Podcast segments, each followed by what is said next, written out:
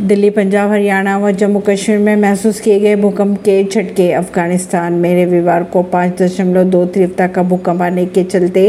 दिल्ली पंजाब हरियाणा और जम्मू कश्मीर में के हल्के झटके महसूस किए गए खबरों के अगर माने तो पाकिस्तान में भी झटके महसूस किए गए भारत के राष्ट्रीय भूकंप विज्ञान केंद्र के अनुसार यह भूकंप भारतीय समय अनुसार ग्यारह बज के उन्नीस मिनट पर आया और भूकंप का केंद्र 220 किलोमीटर की गहराई में था नए संसद भवन के उद्घाटन से पहले पीएम ने की पूजा अर्चना स्थापित किया गया सिंगोल ऐसी ही खबरों को जानने के लिए जुड़े रहिए जनता सरिश्ता पॉडकास्ट से परवींशी नई दिल्ली से